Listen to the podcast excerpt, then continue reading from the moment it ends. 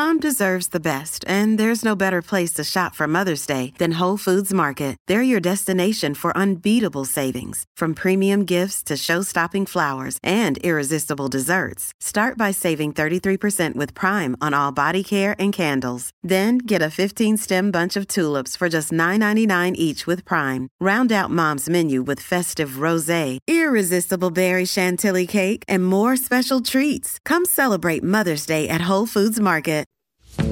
Welcome to our new business deep dive half hour show here on WKXL. I'm Matt Robison. We are a podcast on Google, Stitcher, and iTunes. And our guest, who's graciously agreed to join us and may even come back, is the host of Motley Fool Money, the number one stock investing radio show in America, broadcast on 60 stations across the country, and also available as one of the hottest podcasts out there. Chris Hill, welcome to WKXL. It's great to be here, Matt. Thanks for having me. I am really excited to have you and to launch this new show on the station. Uh, let's let's dive right into it. There is so much going on in the world of business and investing. Let's start at the top. Let, let, high level. Tell me about the stock market. It has been such a wild year of ups and downs, and we seem to be on more of an upswing lately. So does that mean it's a good time to invest, a bad time? How should people be feeling? It certainly is an interesting time to invest. Um, last week, uh, the market hitting a new high, and I think that it's natural, just as consumers, we walk into a store or we see something online. If we see a high price tag, we're sort of loath to rush towards that item. But I think that when you're thinking about investing, and at the Motley Fool, we think about investing in the stock market as you're doing it with money that you don't need for at least five years. We're trying to think as long term as possible. So if you've got money that you don't need for five years, we think the stock market is a great place. Historically, it has proven to be a great place, and we think it will continue to be a great place in the future to invest your money. Again, money you don't need for at least five years. If you're thinking, well, I might need this money in a couple of years to buy a house or send a kid to college, that sort of thing. Anything can happen in the short run, but over the long run, the stock market does go up over time. It is a better place to grow your wealth than a savings account or even real estate. So, yes, it's if we're talking about money you don't need for at least 5 years, yeah, this is a good time to get in. Are there any conditions even though you keep a long-term focus as you uh, I don't want to say advise, but as you educate people on investment strategies, is, how sensitive are you guys at the Motley Fool to the goings on in Washington? Obviously, the state of the economy is so sensitive right now to the infusion of aid from Washington. We saw that with the CARES Act earlier this year. That $2.2 trillion um, has been credited by economists of really staving off another Great Depression. How, how closely are you watching the goings on in DC in the coming months as you evaluate the guidance that, that you give? Well, it's hard to ignore them in part because the Motley Fool is based in Alexandria, Virginia, which is right across the Potomac River from Washington, D.C. So when you're talking about things like the CARES Act, you're talking about uh, uh, Fed policy, uh, the ability to provide direct aid to states, to businesses, to industries. Obviously, that has an impact. That being said, in general, we try to avoid focusing on politics. We like to focus on businesses. Um, we got a lot of natural questions leading up to the presidential election from people saying, well, I'm thinking if Donald Trump gets reelected, then these industries will do well. I'm thinking if Joe Biden gets elected, these other industries will do well. And part of the response we gave was look, history has proven time and time again that those predictions are wrong more often than they are right. I mean, think back four years ago, there were a lot of people saying, with Donald Trump being elected, this was going to be a huge boon for the coal industry. And yet, if you invested in coal industry stocks over the last four years, you're not very happy with your returns. Um, I like to say that if your investment thesis for a business depends heavily on whoever the occupant of the White House is, you should probably look towards other businesses to invest your money in. Got it. And and I mean, do any of the breadcrumbs, like for example, the stock market reaction to the appointment of Janet Yellen as the as the Treasury Secretary was obviously very positive, and that can be read any number of ways. But you know, I think the interpretation, at least kind of a, a plain, you know, surface level interpretation is this is someone who is seen as stable, credible, um, you know, has a pretty uh, uh, tight balance. Uh, tight's the wrong word there. Has a pretty good balance uh, of perspective on uh, tightness of, uh, of, monetary policy, um, fiscal policy. Um, are you going to be looking at any breadcrumbs like that, or you really stick to fundamentals over, over the next few months of, of the kinds of industries that would have that longer term success trajectory over the next five years? We try to focus on businesses. We try to focus on where the world is going. So if you think about something like cash versus digital payments, uh, I think it's reasonable to expect there's going to be more digital payments, more of us getting out our credit card, more of us paying with our smartphone than reaching into our wallet and grabbing out pieces of paper or digging around for coins. So I think that as an industry has a bright future. Uh, so in general, we prefer to focus on those things. That said, you can't ignore the fact that, as you indicated, Matt, uh, Janet Yellen uh, being the next Treasury Secretary, that had a wonderfully calming effect on Wall Street. Uh, and I think that speaks to her experience. I think that speaks to her temperament. Um, and so the, uh, that was, uh, you know, again, you can't ignore something like that and, and what it means both in the short and long term. So let's take a look at some of those longer term trajectories for an industry that I think is near and dear to most people's hearts uh, in America, and that's Hollywood. Warner Brothers announced recently that they're going to be offering every movie next year on HBO Max. And this seems to be part of a longer term trend, the rise of streaming services, the fall of uh, in theater experiences. So, movie theater stocks took a giant whack in the market uh, as a result. And now it sounds like from your show, people are legitimately asking, is this going to be the nail in the coffin for movie theaters? What's your take? As someone who loves movies and loves going to the movies, um, uh, I, I, can't be 100% objective about this. That being said, I, I, I, think it's hard to imagine that movie theaters go away altogether. Um, they are um, probably bigger than they need to be. Um, as you said, the, the movie theater stocks like AMC Entertainment, um, Cinemark, Cineworld, you know, these, these businesses that own chains like Regal, um, yeah, they're, they're hurting uh, for all of the obvious reasons. I do think there is a way in which movie theaters do come out the other side. I wouldn't rush out to buy shares of movie theater stocks right now simply because they are cheaper now than they were um, uh, earlier in the year. Um, but I do think there will come a point where people will want to get back to going to movies. Um, I, I, think that maybe movie theaters get reimagined, and it's you know it's interesting because. Uh, I think it's obvious for you know to see the drop in movie theater stocks and say, okay, well, well, they're they're in a lot of trouble. Keep in mind, Matt, the entire Hollywood economic system is built up on box office receipts, and that has a ripple effect all the way through to writers and producers and actors and directors. And so, if box office receipts go away, then all of those people who, in the cases of the big tentpole movies, are used to really big paydays or or sort of back end points, as they say in Hollywood. Um, if that goes away, they're going to want to get compensated, and then that starts a separate conversation with the Netflixes and the Amazon Primes uh, of the world. So um, I, I don't think it's, it's as simple as well streaming's going up and movie theaters are going away, uh, I think there's a way that movie theaters get reimagined so that there's an even better in theater experience. Um, maybe it's a little bit more expensive. Maybe it's more like going to a Broadway show. Uh, but I think the future absolutely does involve movie theaters.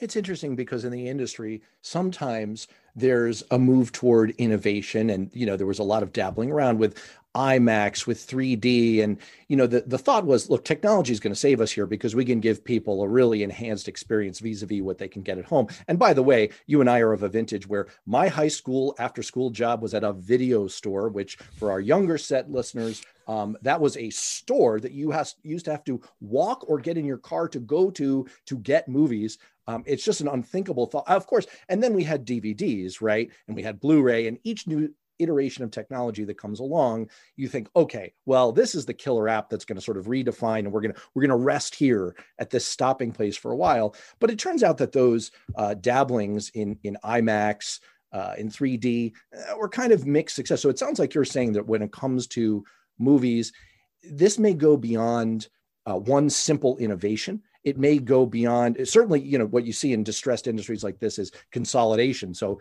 you know maybe you could see a cinemark and an amc you know a merger discussion some cost cutting. But but it sounds like what you're saying is there's a need for a deeper rethink that goes all the way through the supply chain to the product of how we do this how people get compensated what what that economic value chain is.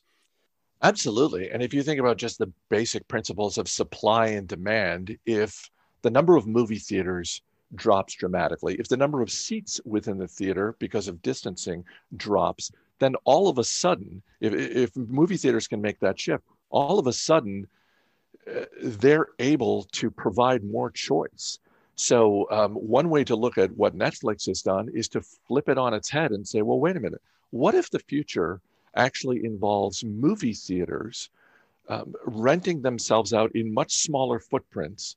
And so you get together with maybe uh, 20 of your family and friends, and you say, Hey, we're going to go to the movie theater, but we're not beholden to what are the latest releases. We actually can go watch classic movies, which came out before we were old enough to go see them. And we can watch The Godfather on the big screen for the first time ever. We could go see Jaws for the first time ever on the big screen. Uh, I, I really think this is a much longer conversation. Um, and again, I think there's a way for movie theaters to come out maybe smaller, but more profitable on the other side of it. Oh, that's fascinating. Really creative ideas. And, you know, it's funny. I mean, my daughter was just invited, talk about businesses coping during unprecedented times in the pandemic. My daughter was just invited to a birthday party, which is a, you know, exactly like you described, sort of a single purpose, purpose small event catering to a, sort of a different clientele with a different business model around it. Fascinating to see how that pans out.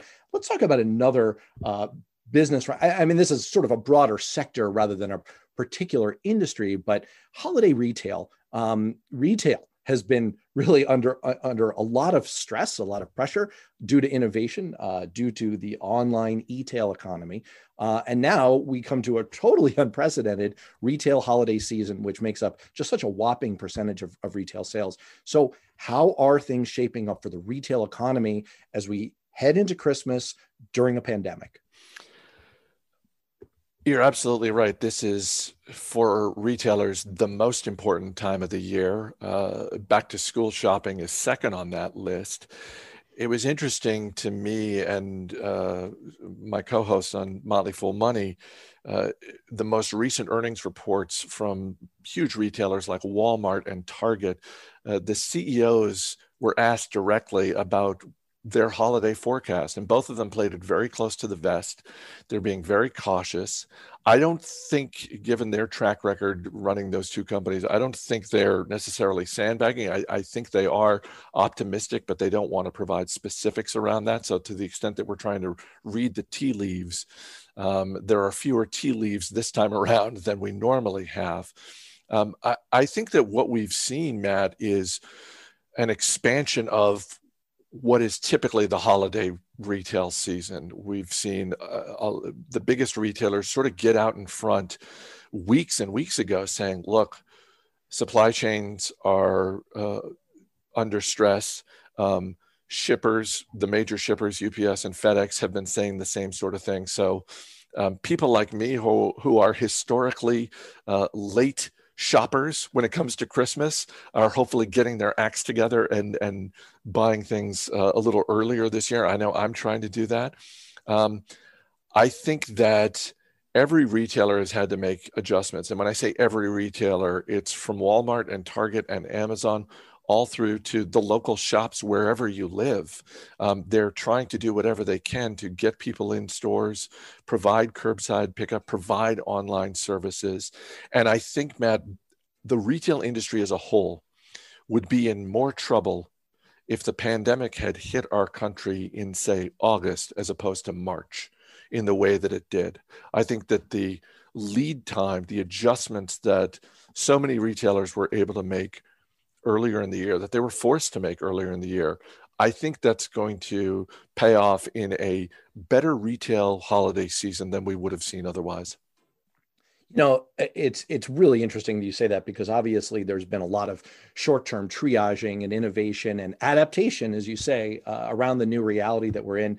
But there's also this sort of longer-term trend, and I was wondering, you know, you cited some of the larger retail outlets, but of course, it's been especially tough on, you know, what's kind of colloquially called the mom and pop, the smaller uh, stores out there. It's funny, you know, I was thinking about the 2005 movie, The 40 Year Old Virgin. 15 years ago, they were making the joke of the the woman who s- starts the storefront operation. I'll sell it on eBay, which of course leads to the classic Jonah Hill joke. Well, wait a second, you're going to sell it on eBay, so why do you need the store? So, I mean, talk about it an, an industry that is in need of some adaptation and innovation. What do you think the prospects are, both short term and longer term, for some of these smaller retailers who are sort of facing uh, two sets of forces here that are negative for their industry?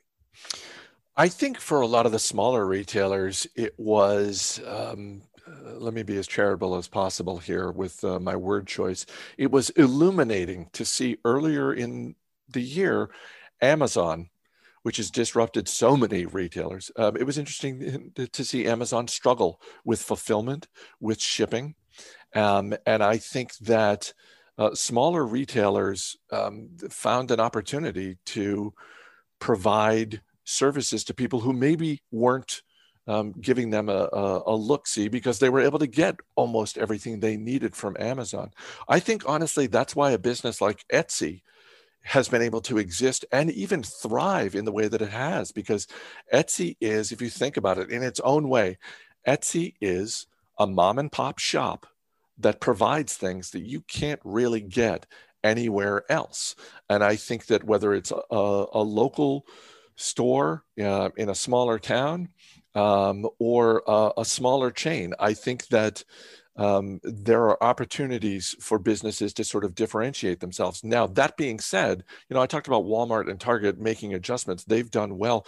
There are some major retailers that have really struggled this year, and none more so than Macy's.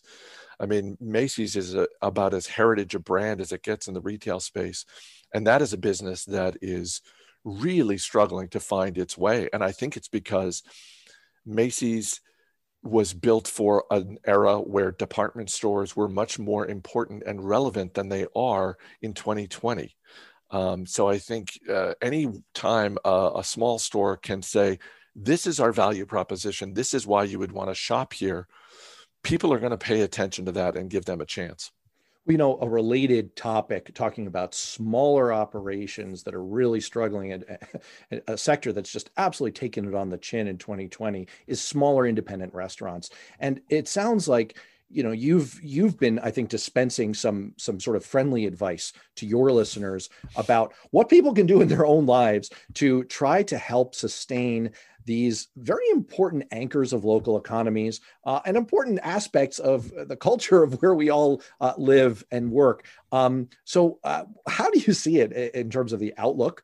Uh, right now, as we close out the year for these smaller restaurants, and is there anything that people can do in their lives to to try and give them a boost?